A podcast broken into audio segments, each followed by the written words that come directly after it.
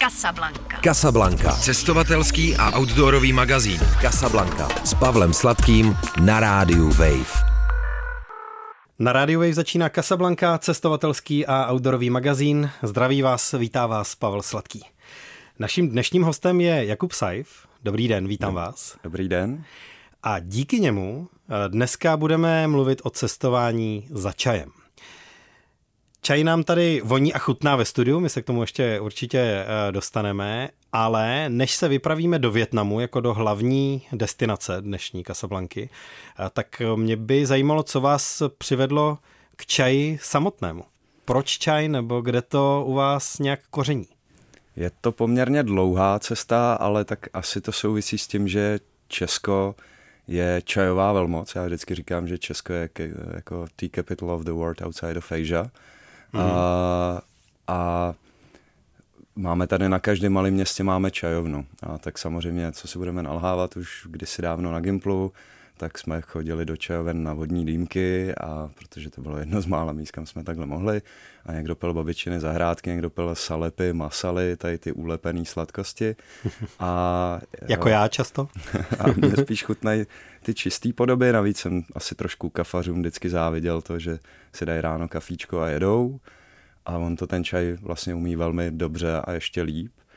A teďka vlastně v nedávné minulosti jsem si vybavil z dětství, že když jsem tady do italský uh, o kousíček vedle jezdil za tátou do Prahy, tak táta vždycky snídal černý čaj s mlíkem. A těsně po revoluci černý čaj sypaný, nějaký Ceylon. A já jsem miloval tu vůni. A on mi to vždycky dával a já ale nesnáším to teplý mlíko v tom. Je to přijde odporný. Takže jsem to nikdy nepil, ale zároveň mi to hrozně vonělo tak, tak jsem si teď vlastně uvědomil, a, a to je fakt třeba pár měsíců dozadu, a jsem si vzpomněl na tady ten zážitek z dětství, jak mi jako hrozně voněl ten ceylonský černý čaj. A, a no, jako nechci být zlej, ale dneska už ceylonský čaj mě vážně jako nebaví a nezajímají, nemají mi v podstatě moc co nabídnout. Ale mám je hrozně rád, mám pro ně tady ten jako, tady to slabý místo protože mám rád tu vůni, tu aromatiku, jako ten příslovinovou, přísnou tak, tak vlastně možná už tam to někdy začalo. A pak druhá věc, co s tím souvisí, že, že jako prostě uh, mám rád vůně, chutě, uh, rodinný prokletí, uh, dobrý nos, možná ani ne tak dobrý chutě, ale, ale jako rozhodně hodně přecitlivělej nos. Tak mě, mě baví gastronomie obecně, baví mě nápoje obecně, tak se to tak nějak sešlo. A pak uh, někdy po maturitě, když jsme se vrátili ze Skotska z Jahod, jestli to tady můžu opakovat, tak uh, jsem měl v kapse pár, pár liber skotských, nějak jsem si je tady vyměnil.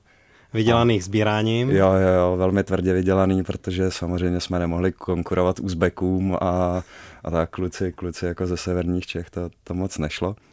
No ale nějak jsem tady bloumal po Praze a v jedné z uliček tady v centru, tak byl ta, takový malý větnamský šopík jedný paní, která jako ještě dodnes něco málo dělá, ale ten obchod už nemá. A ona tam měla nějakou větnamskou keramiku a větnamský čaj a já jsem si koupil pytel šantuetu starostromového větnamského zeleňáku. No a úplně mě to jako, úplně mě to odpálilo, že dáte si šálek a najednou si za půl hodiny potom, co jste ho dopil, uvědomíte, že vlastně pořád tu, tu chuť cítíte, jo? že ten aftertaste, ta dochuť, tam pořád je, je fakt jako sladká, velká, dlouhá, že vás to fakt baví. Tak mě to jako nějak úplně fascinovalo. A pak jsem ještě, a to je jako 20 let dozadu, přes kamarády potkal Jaromíra Horáka, který ho možná někdo zná pod, pod jménem nebo pseudonymem Čajomír, co dělá čajový festival tady v Praze a tak nějak se na té scéně jako hodně dlouho pohybuje.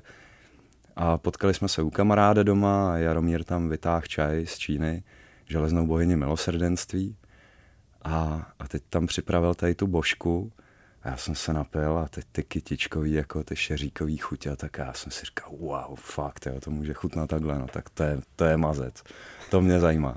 No a tak, tak jsem nějak jako pomalu se v tom začal trošku víc jako rejpat, kupovat si čaje víc a víc nejdřív nějaký základy, pak, pak už najednou, najednou jsem měl doma 10 pytlíků, ale pak za, za chvilku stojíte na těma deseti pytlíkama a říkáte si, ty a co dneska, no na tohle nemám chuť, tohle mě nebaví, ty a něco tmavšího by to chtělo, možná kidáržing, tak zase běžíte, koupíte si další dva pytlíky někde, někde si objednáte dalších pět pitlíků, pak už tam máte 50 pitlíků a stejně jako ráno nad tím stojíte a říkáte si, kdy já tady nic nemám. Jako.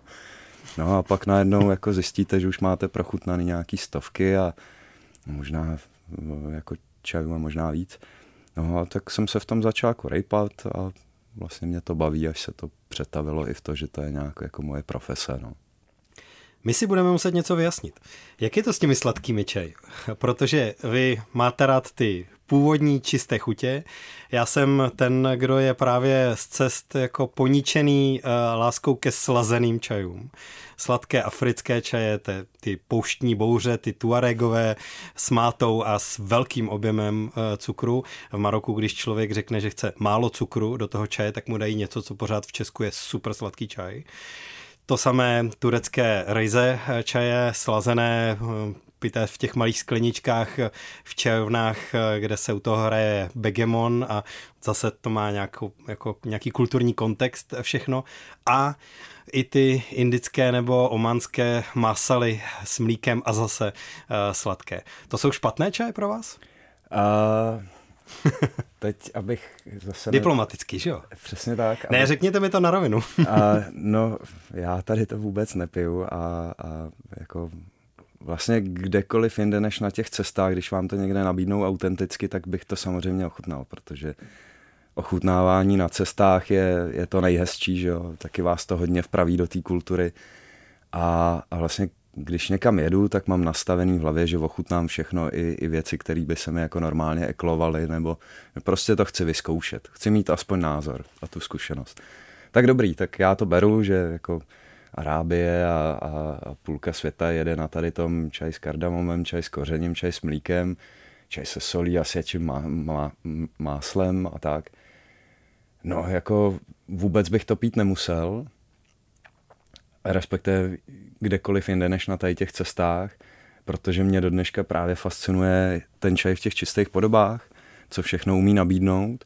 Navíc tím, jak jako je to moje profese, takže jsem v tom ponořený od rána do večera.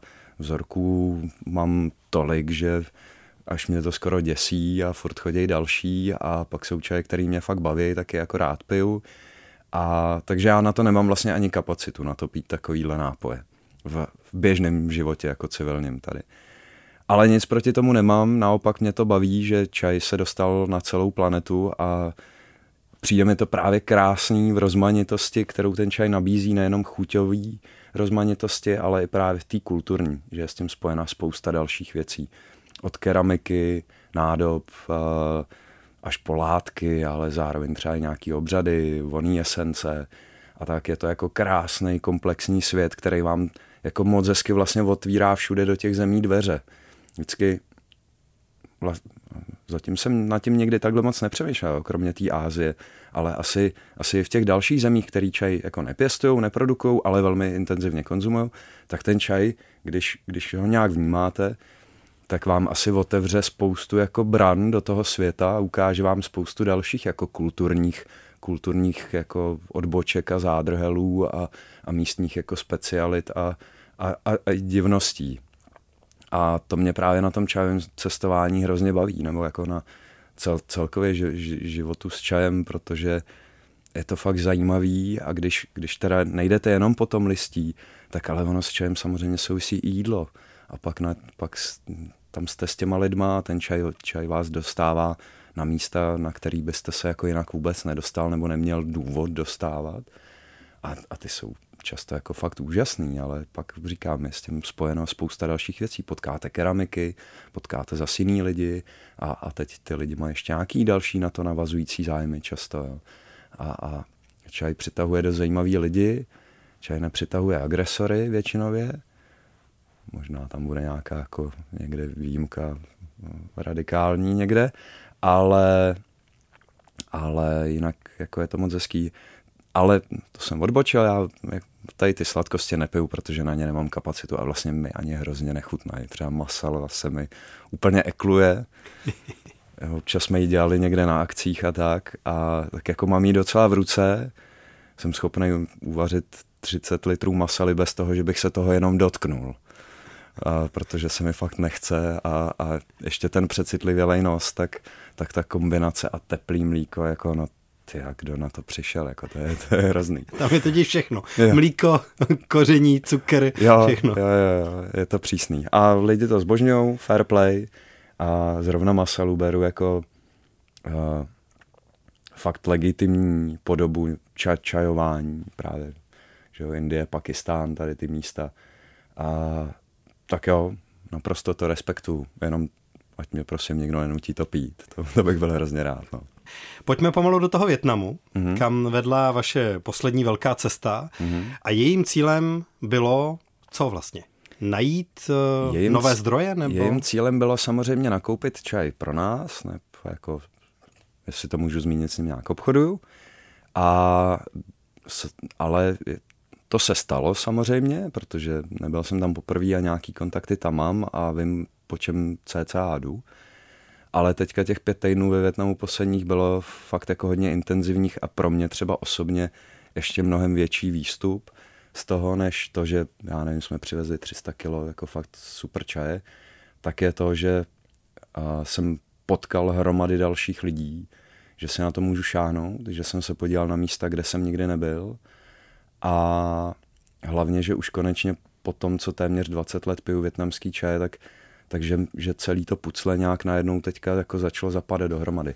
Ono je to poměrně velký, Větnam produkuje, je to pár let starý údaj, ale plus minus 260 tisíc tun čaje ročně, to je, to je velký číslo a spousta producentů. Hmm, hmm. Produkuje se od úplného severu, od hranice s Čínou až téměř jako dolů do Hočiminova města, do bývalého Saigonu. Takže těch producentů je jako dost ale není jich zas tak moc, abyste to jako čajový šílenec jako nějak postupně nepoznal a tak teďka třeba bylo skvělý, že jsme fakt nahlídli pod pokličku i nějakých jako vztahů mezi nima, jo. Že vidíte, kdo s kým spolupracuje, kdo, kdo je jako, koho má rád, kdo, kdo, kdo je rozhádaný. rád, kdo je rozhádaný, přesně tak vidíte i do té historie, jako co se tam dělo, jaký rodiny kolem toho stály, historicky ještě do konce 90. to mě jako celá produkce čaje ve Větnamu byla státní. Až potom se začalo privatizovat. A, a tak, ale ty vazby tam pořád jsou. A tak někdo je tak trošku vexláček, někdo je tak trošku mafiánek, někdo je úplný srdcář, někdo je, někdo je prostě malinkatej a hrozně ho baví si s tím hrát a vlastně vůbec nejde moc po penězích a má z toho prostě radost a někdo už je docela velký a taky z toho má radost a, a tak jako ty vztahy a, a to poznávání těch lidí, to, to teď pro mě byl asi jako největší výsledek z téhle cesty. A hlavně ty kontakty. No. Je cestování po Větnamu s tímhle cílem, s tímhle účelem nějak specifické kvůli tomu, že je člověk Čech? Že ta větnamsko-česká vazba, to, že spousta těch rodin tady někoho má, že sami čeští Větnamci se vracejí eh, let kdy na prázdniny nebo nějak jinak eh, eh, do Větnamu, že tam je tahle dlouhodobá jako přes kontinentální vazba. Projeví se to nějak? Uh... Když jste vnímavý, tak to asi zahlídnete a to tam vůbec nemusíte jet za čajem, když jako se nebráníte jako při cestování kontaktu s místňákama, naopak to máte rád, já to třeba miluju. A tak se tam s tím určitě potkáte. Ne, nestává se to jako na denní bázi ne, nebo tak, ale, ale stává se to poměrně často. A, já nevím, před čtyřma rokama před koronou a zážitek jako z výtahu v Hanoji a prostě otevřou se dveře, nastoupíme, Větnamec, odkud jste, Czech Republic, no to je skvělé, já jsem z Košic, jako, jo, paráda prostě. A teďka zase úplně takový jako fakt cheesy turistický mo- moment, ale nechávali jsme si s kolegou šít v obleky ve Větnamu, protože tím je Větnam vyhlášený a já bych se na to zase vybot, ale jako když jsem pak viděl kolegu, jak mu to padne, když udělal mega research, kdo je nejlepší krejčí v Hanoji, tak jsem do toho šel taky a, a, a kolega říká, hele, já jsem tam jako čekal na jedné té zkoušce a přišel tam nějaký známý toho krejčího a tak se ptají, odkud teda jsem, tak říkám to Konchu a Sek, jako Česká republika a chlápek jako už česky moc neuměl, ale že, že jako tady v osmdesátkách byl a že miloval diskotéky a tak a že dělal pro Škodovku nebo co. No a, a, řík, a pak říká kolegovi, hele, najdi mi tam nějakou, nějakou skladbu od Michala Davida, o který jsem v životě neslyšel ani. Jo. ne, že bych teda jako slyšel moc věcí od Michala Davida, chraň Bůh, ale... To k té čajové kultuře taky trochu nepasuje. Jo, jo, jo, jo. Ale tak ať si každý poslouchá, co chce, klidně i uče, jo. Ale, uh, no a tak kolega Krištof mu tam našel na YouTube a on to tam vystřih úplně jako brilantně, prostě češtinou celý ten text. To tam prostě zapěl, dal si šálek čaje a odešel. Zase rozloučil se a odešel. Jo. Tak to se tam stává a, a občas potkáte někoho, jo. Můj, můj táta byl v Budějovicích a jo, jako strejda s rodinou, tak jsou v Čechách, anebo v Maďarsku, anebo v Rumunsku, anebo v Bulharsku, to, to se tam stává.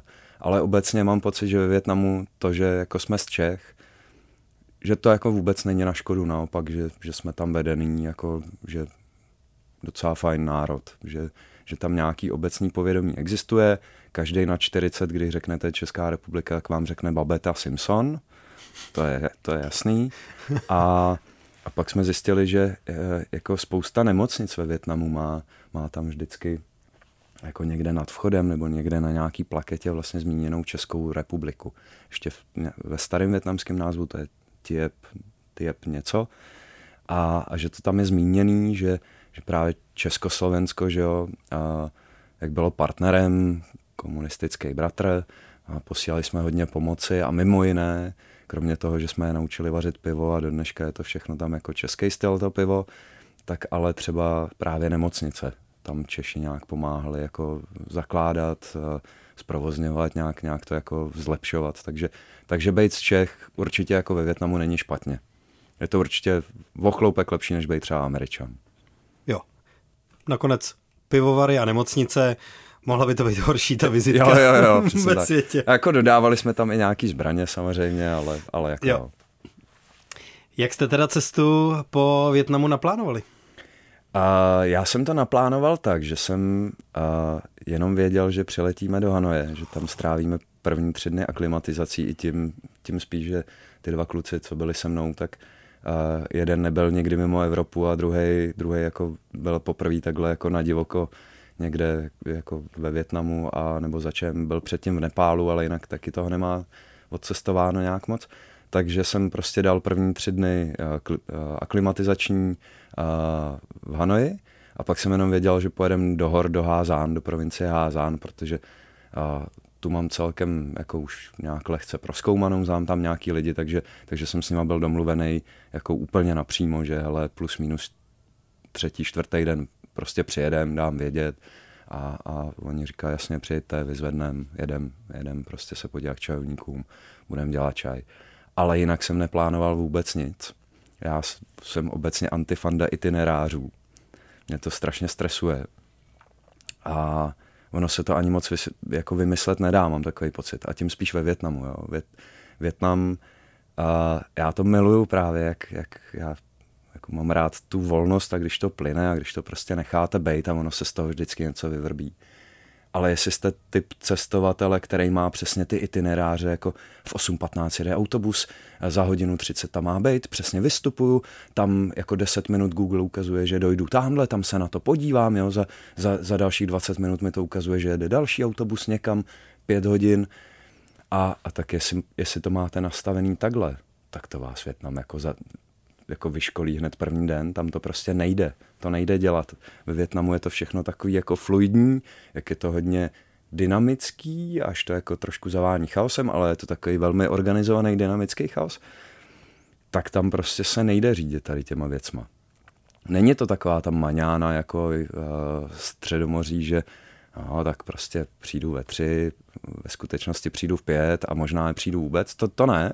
Tam, tam jako když se něco domluví, tak to tak je a cokoliv se je potřeba vyřešit, se vyřeší. Jenom musíte počítat s tím, že autobus, který má 6 hodin, taky může jet 7,5, ale protože prostě do toho autobusu zavolá někdo během jízdy a řekne, hele, vy jste tady poblíž prej a já bych teďka potřeboval odvíst jako, uh, já nevím, kle, klec s deseti živýma slepicema mojí tetě prostě o, o pět ves, vesnic vedle. No tak jasně, autobus udělá zajišťku, že jo, nahodí se dovnitř slepice živý a pak se zase udělá další nějaká zajišťka, slepice se vyhodí, no jenom, že když to jako vedete takhle, tak prostě ne, ten autobus nemůže jet na čas. Takže musí, musíte, nebo ten Větnam trošku vyžaduje nějakou takovouhle jako takovou plasticitu vaší v tom, v tom jako vnímání času nebo v tom plánování a, a velkou otevřenost. Takže já jsem vlastně neplánoval vůbec nic. Občas to bylo dost šílený, že jako hro, hrozný žonglování s kontaktama, že jsem třeba jako věděl, že chci jet do Tainuan provincie, se podívat na čaje, ale nevěděl jsem kdy.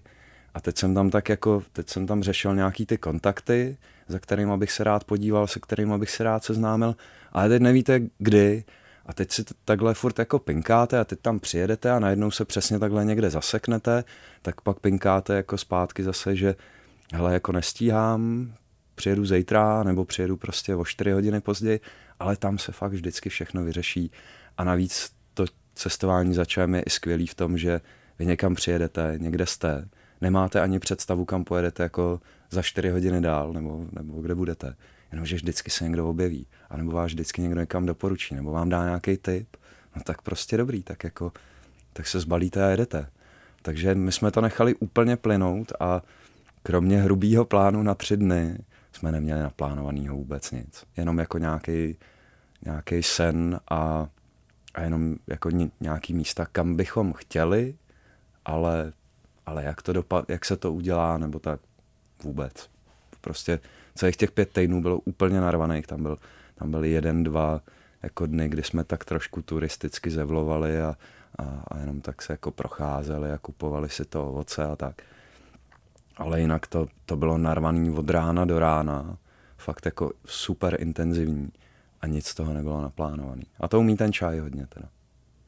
Mám si takovou mini partičku českou uh, milců čaje uh, na téhle cestě představit, že z dálky vypadají stejně jako backpackři, tři lidi z batušky, anebo sebou jako táhnete kufr s něčím, nevím s čím, uh, co bude jako extra potřeba a je to víc výprava business, která už jako navenek vypadá, že je business. Ne, vůbec naopak. Uh, představte si tři umolousaný, upocený backpackery uh-huh. a jediný, jediná věc, která nás od nich odlišuje, je, že máme vždycky jako uh, je minimálně jeden z nás batohu jako nějakou konvičku a hrozný hromady vzorků čajových a, a čajového listí, ale to je asi jediný rozdíl mezi backpackerem a jako třeba náma v této podobě.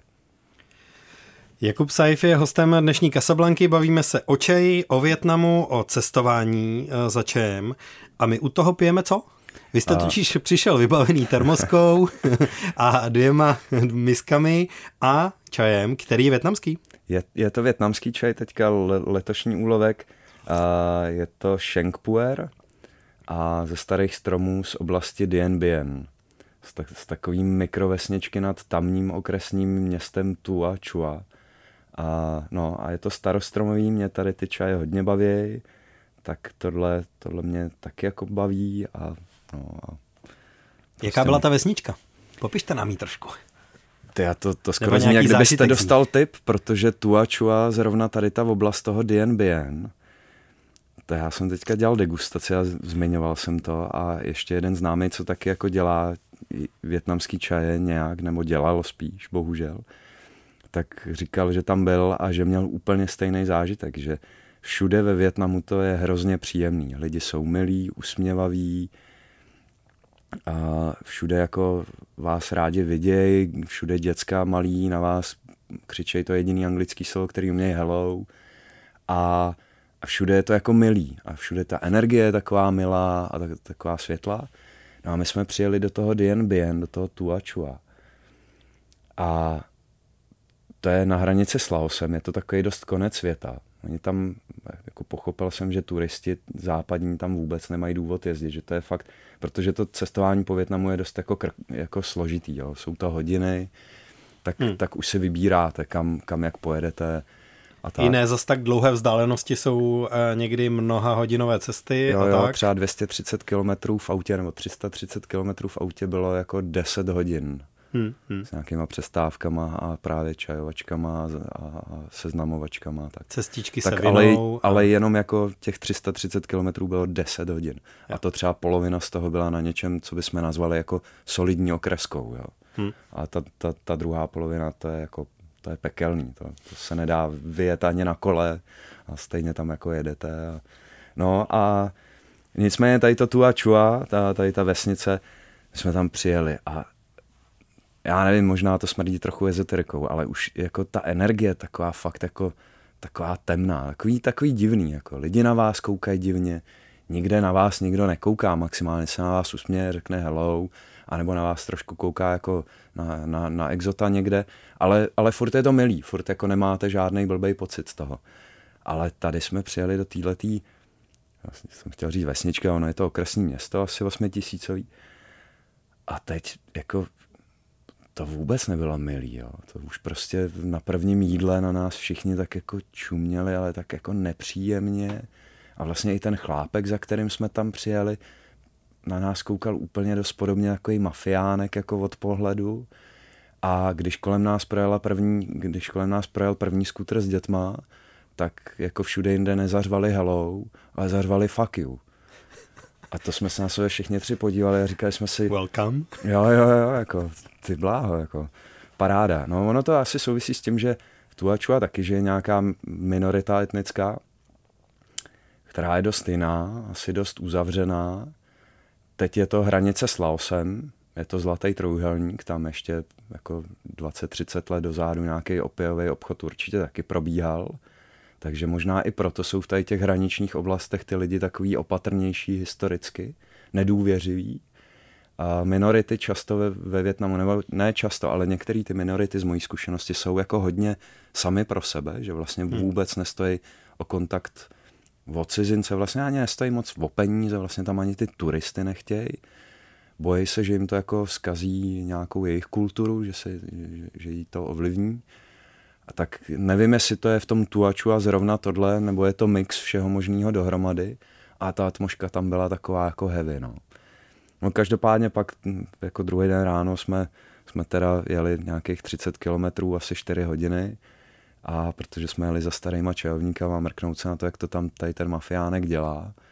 No a ty, ty čajovníky tam jsou teda boží. To, to jako zase potřeba říct, že ty jsou fakt super. Vysoký stromy, málo kdy jsou jako ve Větnamu ty starý stromy vysoký. Většinou jsou to spíš takový košatý stromy. Představte si třeba nějakou hodně starou jabloň tady, tak jako po, podobný tvar to má, jako relativně nízký, velká, široká koruna, hodně větví. Ale tady ne, tady v tom Tuaču a v tom Dien Bien, v té oblasti, tak tam jsou ty čajovníky fakt vysoký, jako 15-metrový stromy, vysoký, jako To znamená, impozantní. že se to češe jako ze žebříku. Že se musí potom stromně no, lézt to ze žebříku, nebo na něj prostě fakt vylezou. Jo. A, a tam to trhají, no. A, a jako často ty čajovníky jsou právě nízký i proto, protože si je třeba stovky let vohejbají jako bonsaje, aby se na to hezky lezlo, aby si tam prostě zaklínili mezi větve a hezky si to jako opikovali, ale někde se to nechává růst úplně volný a někde jsou ty čajovníky přirozeně takhle jako nízký košatý. Takže jo, souvisí to s tím otrháváním. Zajímavý je, že když se jako zeptáte kdekoliv v těch minoritách, v těch vesnicích a, a zeptáte se prostě na takový to, co se nabízí, ty bláho, kdy jako tady se muselo na tom zabít nebo zranit spousty lidí. Ne, nikdy nikdo. Nikdy nikdo. Prostě neexistuje. Ne, nikdy se tady nikomu nic nestalo. Ale je to spíš pověrčivost, jsou věci, o kterých se nemluví. Takže dokonce jsme, jako jsem pak viděl a, ženskou se zlomenou rukou a, a jako vy, vyplynulo z toho. A měla asi, to že... od valchy. No, no, no, přesně tak, přesně tak. A to, to jsou asi takový tabu spíš jako z pověrčivosti, že jsou věci, o kterých se nemluví, ale asi taky padají, asi se taky zraňují, asi taky občas někdo umře. Na Tajvanu jsem se zase třeba farmáře ptal, protože já jsem se kdysi trošku jako rejpal v herpetologii a, a měl jsem pár hadů a, a mám kamarády, co dělají jedovatý hady a tak. To mám docela dobře najetý a to samozřejmě bych rád viděl jako in natura, a na Tajvanu jsem se takhle jednoho, jednoho toho farmáře ptal a říkám, vy tady musíte mít jedovatý hady, ne? Vy tady musíte mít tady ty jako 100 pay snake a, a tak. A on, ne, ne, ne, ne, ne, ne, o tom, o tom se nemluví. Ne, ne, ne, tady, tady žádný nejsou, tady žádný nejsou. Jasně, že tam jsou. Ale prostě mají tady ty jako momenty, kdy, kdy, kdy se o některých věcech nemluví, abyste je nepřivolával. No. Obecně ty minority a, a, a tady ty pověry a tak, to je, jako, to je hodně silný, všude jiný a, a je to taky zajímavý to pozorovat a je dobrý kolem toho našlapovat nějak citlivě trošku. No. No nicméně navzdory nevstřícnému přivítání a e, povaze toho kšeftmana, který teda e, to vedl, tu plantáž, tak jste nakoupili A rádi. Jo, jo, jo, to, ten materiál je, je super. Já jako mám nějaký důvody, proč mi ten materiál připadá super. Chápu, jestli vy to třeba teďka takhle z té misky nevidíte, ale, ale mně to přijde fakt dobrý za, za super peníze, má to zajímavý charakter, je to čistý. A abych té oblasti úplně nekřivděl, jo, nebo těm lidem, tak je, jeden člověk tam byl fakt super. A to byl tatínek tady toho mafiánka. Starý pán. A já, když jsme pak byli u nich, tak on mi ukazoval, jak tam jako z kukuřice vaří ziu, takový to jejich víno, a pak jak to destiluje. Tak mi to tam všechno nadšeně ukazoval. Pak, pak si dával tabák z takového toho bambusového bongu a já kouřím uh, balený tabák, tak se mu nabíte, jestli nechce zkusit tady ten můj evropský tak on jako, že jo, tak si tam nabil, že jo, zakouřil si, udělal takový to jako, jo, to je sakra silný tabák. Ale dal si znovu, pak mě nabít ten bambus, že jo, tak jsme si tam pokouřili, dali jsme si spolu čaj a ten mi pak teda sdělil, ten jeden větnamský známý, co tam byl s námi, tak mi to přetlumočil, že starý pán říkal, že já tam můžu zůstat, že spolu budeme dělat ziu, kouřit a dělat a, a pít čaj. Tak jako moc hezký, ale ale zůstal bych radši na jiných místech, ale, ale pán byl fakt super, jo. starý pán byl skvělý, ale, ale jinak ta oblast temná. Ale ty čaje tam, jako mě, mě ten materiál z té lokality hodně baví. No. Tak určitě nepropagujeme tabákové výrobky, ale čaj trochu, jo? Jo, jo, jo, ano, samozřejmě. Kouřit není chytré, zdravé ani dobré. Nekuřte. Co teda bylo nějaké kontrastní místo vůči tomuhle? Z hlediska kontaktu s lidmi nebo třeba i jako krajinou a povahou eh, toho, s čím jste se tam setkali, nějaké další z těch třeba neturistických míst, protože to mě samozřejmě v dnešním rozhovoru zajímá, jako ta místa, kde se ehm, na kde se Češi nepodívají úplně standardně, když si prostě půjčí skúter a jezdí po Větnamu hmm. a navštíví pár těch turistických highlightů a něco málo k tomu. Ehm, něco, co vám umožnilo jít dál za tenhle ten nejobvyklejší horizont. Téměř všechny místa, které jsme navštívili, byly v kontrastu s tady tím, nebo který jsem já kdy tam navštívil. A všechny jsou milí, všechny mají ale ně, ně, něco trochu jiného, ať už jsou to jako fakt super vysoké hory někde jako na hranici s Čínou na severu, ale spíš jako víc na východ, protože to Tuačua je na západ, to Dien Bien. A chcete tam dolejt vodu trochu? Jo, jo, jo. Takhle ten miskový systém právě moc hezky funguje. Takže téměř všechny ty místa byly v kontrastu, akorát každý má jako úplně jiný charakter. Děkuji. Ale když jako, když jste se ptal, tak mě zrovna vyskočilo jako třeba jedno, jedno místo, já hrozně miluju ty vysoké hory, jo. A, a ty divoký čajovníky, který tam rostou. Ale třeba jako i z toho turisticko-cestovatelského pohledu mě třeba hrozně baví jako uh, provincie taky severovětnamská, která se jmenuje Sonla, a uh, tam, je, tam je takový město, uh, jmenuje se Mokchau. Ono obecně ve Větnamu, když máte provincii, Sonla, uh, Házán, Tai Nguyen, Yanbai, tak vždycky hlavní město té provincie, to krajské město, řekněme, se jmenuje stejně jako ta provincie, to je fajn. A, a tak, ale v tom Sonla teda je takový jako centrum čajový, je oblast Mokchau a město Mokchau. Tam se dělají ulongy, takže to jsou plantáže, a tak to má prostě jiný vibe než ty hory s těma divokýma čajovníkama. Ale to pro nás byla i taková jako po, po tom všem trmácení v těch horách, kde to je fakt občas jako náročný, na těch motorkách jezdíte terény, jo, doufám, že to nebude poslucha maminka, ale jako třikrát jsem šel z motorky i zase, jo, někde a, a tak. Nedobrovolně počítám? No, no, no, no, no. Nejsem úplně dobrý, dobrý řidič, jako na silnici v pohodě, ale, ale pak, když tam jezdíte v těch horách, po těch cestičkách, já na to prostě nemám ten skill, takže hned mě to samozřejmě vyškolilo. No ale v tom Mokčau tam je to náhorní plato, je to 12 nad mořem cca, jsou tam jako kopce kolem toho, ale je to takový jako rovnější, klidnější, jsou tam ty plantáže, je to takový na pohled hezký, klima je tam takový jako příjemný, větřík, občas i trošku jako chladněji malinko, žádný přísný výhně. A, a tam, tam mě to hrozně bavilo, takový jako oddech, je to, není to velký, není to tak hektický jako Hanoj nebo některý ty jiný města, je to takový milý, A mimo jiné tam dělají fantastický jogurty, když pojedete do Mokčau, to je snad jediná oblast, kde jako existuje nějaký mlékárenský průmysl, jsou na to hrozně hrdí. A ty jogurty, to je jako pecka, to bych dokázal na tom přežít klidně, jako žít jenom na těch jogurtech z Mokčau, to, to je fakt skvělý. Tak to byla pro nás taková dovča, ale vždycky kamkoliv přijedete nebo kamkoliv jsme jeli, tak je to o těch lidech. A najednou prostě jsme skončili v rukách jednoho týpka, který se tam tak k tomu jako přina, přinachomejt. No a ten měl tak hroznou radost a takový fakt super veselý typ, Kwang, a tak, tak se nás vlastně najednou úplně ujal. Nejdřív nás dal do, do jedné jeho malé fabričky, já jsem vlastně ani nechápal proč, jako jo, taková ošmudlaná a tak. Nic z toho nekoukalo, jo? Nic, no jako pro mě čajově nezajímavý. A evidentně jako velkoprodukce a a tak. A já vlastně vůbec nevěděl, proč, proč se nás jako zhostil, že jo, a, a proč nás tam nějak hostil.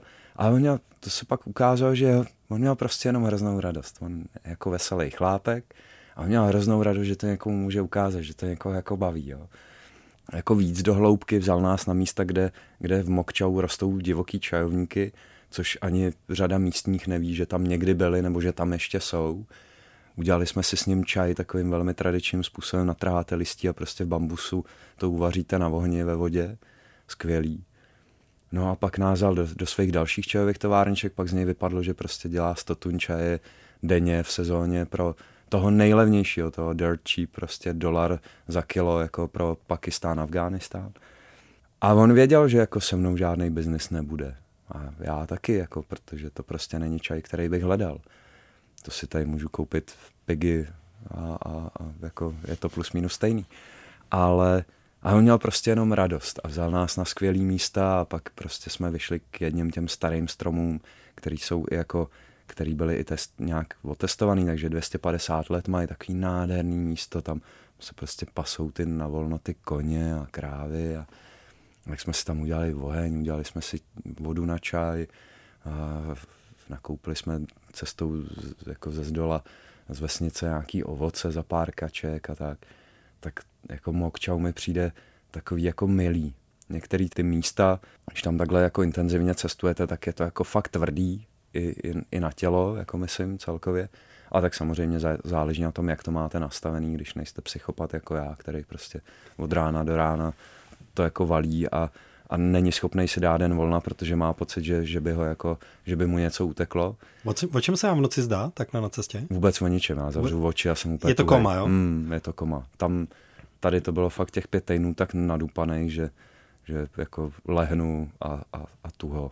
A pak jenom jsem vždycky úplně vylekaný, když zazvoní budík, protože zase nevím, co se bude dít a, a vlastně nemám vůbec představu o tom, jak je jeden a, a co se děje. No ale, ale to Mokčau mi přijde fakt jako takový, takový milý.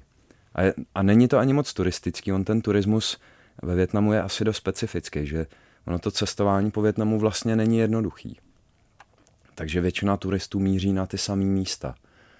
Ať už je to Hoyan, Halong Bay, Házán na ten loop motorkový, že, že si tam půjčej motorku a udělají udělaj to kolečko obrovský po té provinci Házán.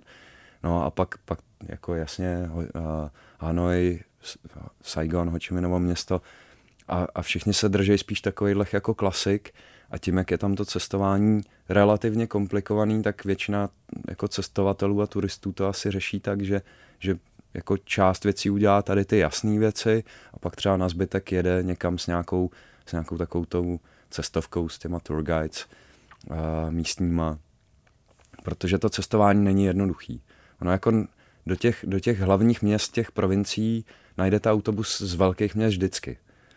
Z Hanoje je to super jednoduchý sednout na autobus kamkoliv. No jo, ale jak tam potom dál, jo? Tím spíš, že tam už se jako anglicky nedomluvíte většinou moc. Když nejste fakt zdatný řidič motorky, tak to je taky jako těžký. Taxíkama se dá, ale samozřejmě taky jako zaplatíte, jakkoliv jsou levnější než tady, ale pak už je to drahý, pak už to jako skáče. No a oni, jak jsem říkal, tam se těma autobusama dá dostat kamkoliv. Ono je to takový plastický. Jenom, že to musíte vykomunikovat, což bez té větnamštiny je dost jako složitý. A, a takže ono vlastně to cestování po Větnamu není úplně jednoduchý. Asi vyžaduje nějaký takový vyšší, takovou vyšší backpackerskou dívčí.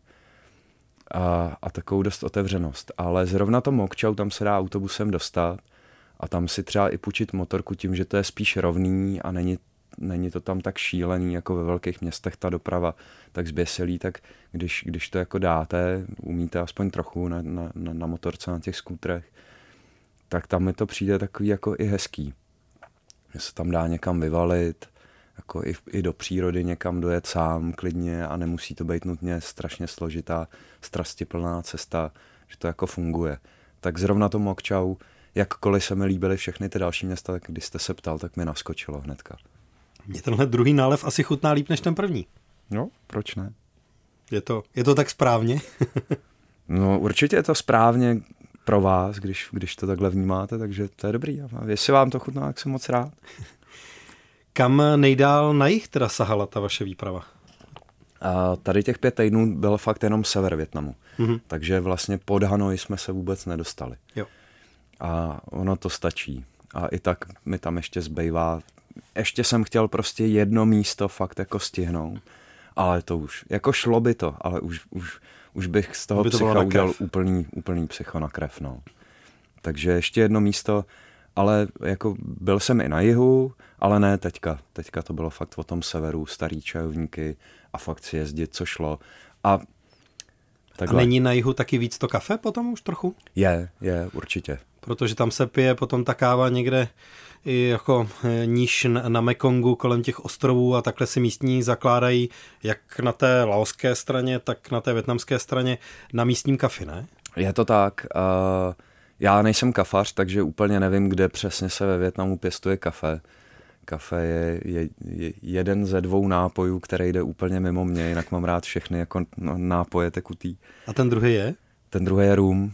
Aha, ok. Rumům nerozumím. Je to sladký a, a je tam teda výjimka. Teď jsem, teď jsem jako objevil moc hezkou rumovou výjimku. Agricologiny, agricologiny klasický a rumy starý tak ty, ty jsou fajn, protože trošku připomínají slivovici, je to takový ten čistý destilát, takže to, s tím mám hezký, hezký vztahy.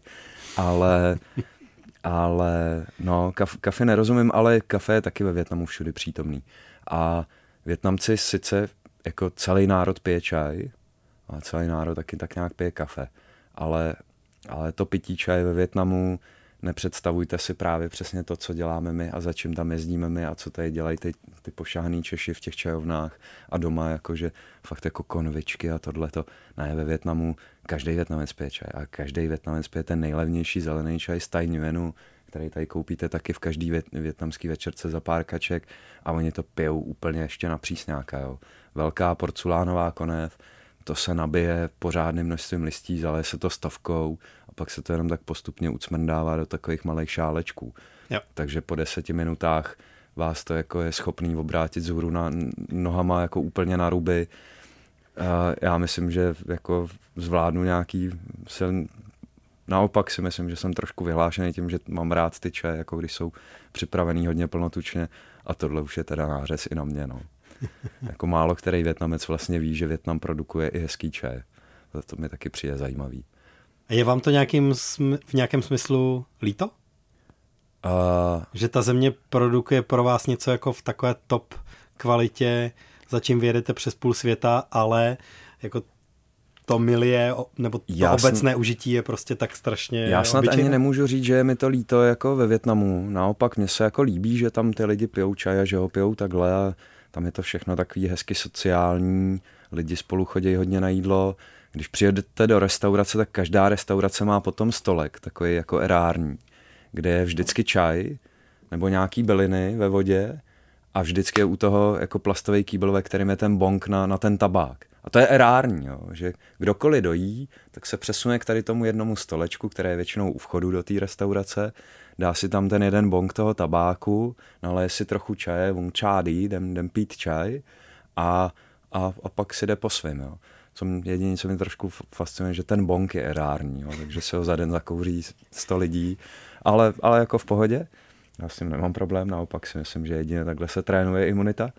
Ale uh, takže mě to vlastně není líto, to je, to je super, je to nějaká podoba, do které se to dostalo a naopak já mám radost z toho, že ve Větnamu existuje hodně lidí a teď teď prostě za ty poslední koronové čtyři roky, jak jsem tam nebyl, tak to jde vidět, jako, jak najednou prostě to roste, taková ta nová vlna těch mladých nadšených, co si založí fakt deskou čajovnu, třeba Vanoj. Před čtyřma rokama tam byly, já nevím, dvě. Teď, teď to tam roste jak houby po dešti, jo. Mladěši, co prostě to baví, chápou, že to je zajímavý, že on, ten čaj je jako zaj, zajímavý svět, i zdravý svět, že jo, i takový jako životně zdravý, nejenom jako tím, že to konzumujete, ale, ale i tím, jako jak funguje, že vás tak sklidní. Tak to tam roste jak houby po dešti a mám tam kamarádku, která je teda z čajové rodiny, x generace a s bráchou jsou ale hrozný nadšenci, já je mám strašně rád. A jako fakt studujou a vlastně se snaží zjistit, co je větnamský čaj, jaká je jeho historie, jak se to produkovalo kdysi, kdo to dělal, jak to dělal, proč to dělal, kde to dělal, protože to všechno zmizelo. Tam, když si vezmete víceméně 100 let nepřetržitý války nebo něčeho, a, že jo, Indočína, takže francouzi, furt partizánsky odboj proti francouzům, pak Japonsk, Japonci, za druhý světový, pak zpátky francouzi, pak američani a pak ještě Čína je napadla a, a pak vlastně Větnamci ještě museli intervenovat, nebo sami od sebe intervenovali v Kambodži, protože Větnamcům už to jako přišlo moc, co se tam děje s těma rudejma kmérama, tak prostě vtrhli, vtrhli do Kambodži, že jo, a tam, tam to jako tam to prostě uklidnili, za co se jim podle mě do dneska nedává pořádný historický kredit, jo. Protože co si budeme nalhávat, prostě rudý kméry podporovali Spojené státy jako protiváhu tomu, tomu komunismu jako bujícímu v té oblasti a, a všichni víme, jako jak, jaký to bylo zvěrstvo, že jo? Tady ten eh, Polpotův režim, tu jako úplně šílenost, absurdita a, a úplná genocida, ne, neuvěřitelná. Takže tam se, se strašně dlouho bojovalo. Navíc Větnam byl vždycky jako a, křižovatka všech mocenských zájmů v okolí i Čína, že jo, do toho historicky hrozně vstupovala. Takže vlastně i ten čaj v té podobě se, se ztratil. Vlastně my nevíme dodnes lecos. Takže jako něco se tam děje, je, je tam nějaký, nějak, nějaký jako movement, je tam něco takového, že, že se to hodně mění, ale jako jinak mi to není líto, když to je super, že ty dětci pijou ten čaj takhle jako na ulici, že si prostě, že, že si v Hanoji můžete sednout ke stolečku, kde vám paní připraví tady toho přísňáka a vy zaplatíte, já nevím, pět, deset tisíc dongů za to, že tam posedíte a dáte si takhle pár šálků. No to je super přece, to je skvělý, to mě baví. Naopak z toho mám radost. Tak díky moc eh, za to, že jste přišel do dnešní Kasablanky, přinesl čaj a přinesl uh, povídání o něm. Díky já, moc. Já moc děkuji za pozvání. Díky. Hostem Kasablanky byl Jakub Saif. Díky. Díky. Mějte se dobře. Taky. Casablanca. Casablanca. Cestovatelský a outdoorový magazín. V džungli, v poušti, uprostřed oceánu. Poslouchej Casablanku jako podcast. Kdykoliv a kdekoliv. Více na wave.cz lomeno podcasty.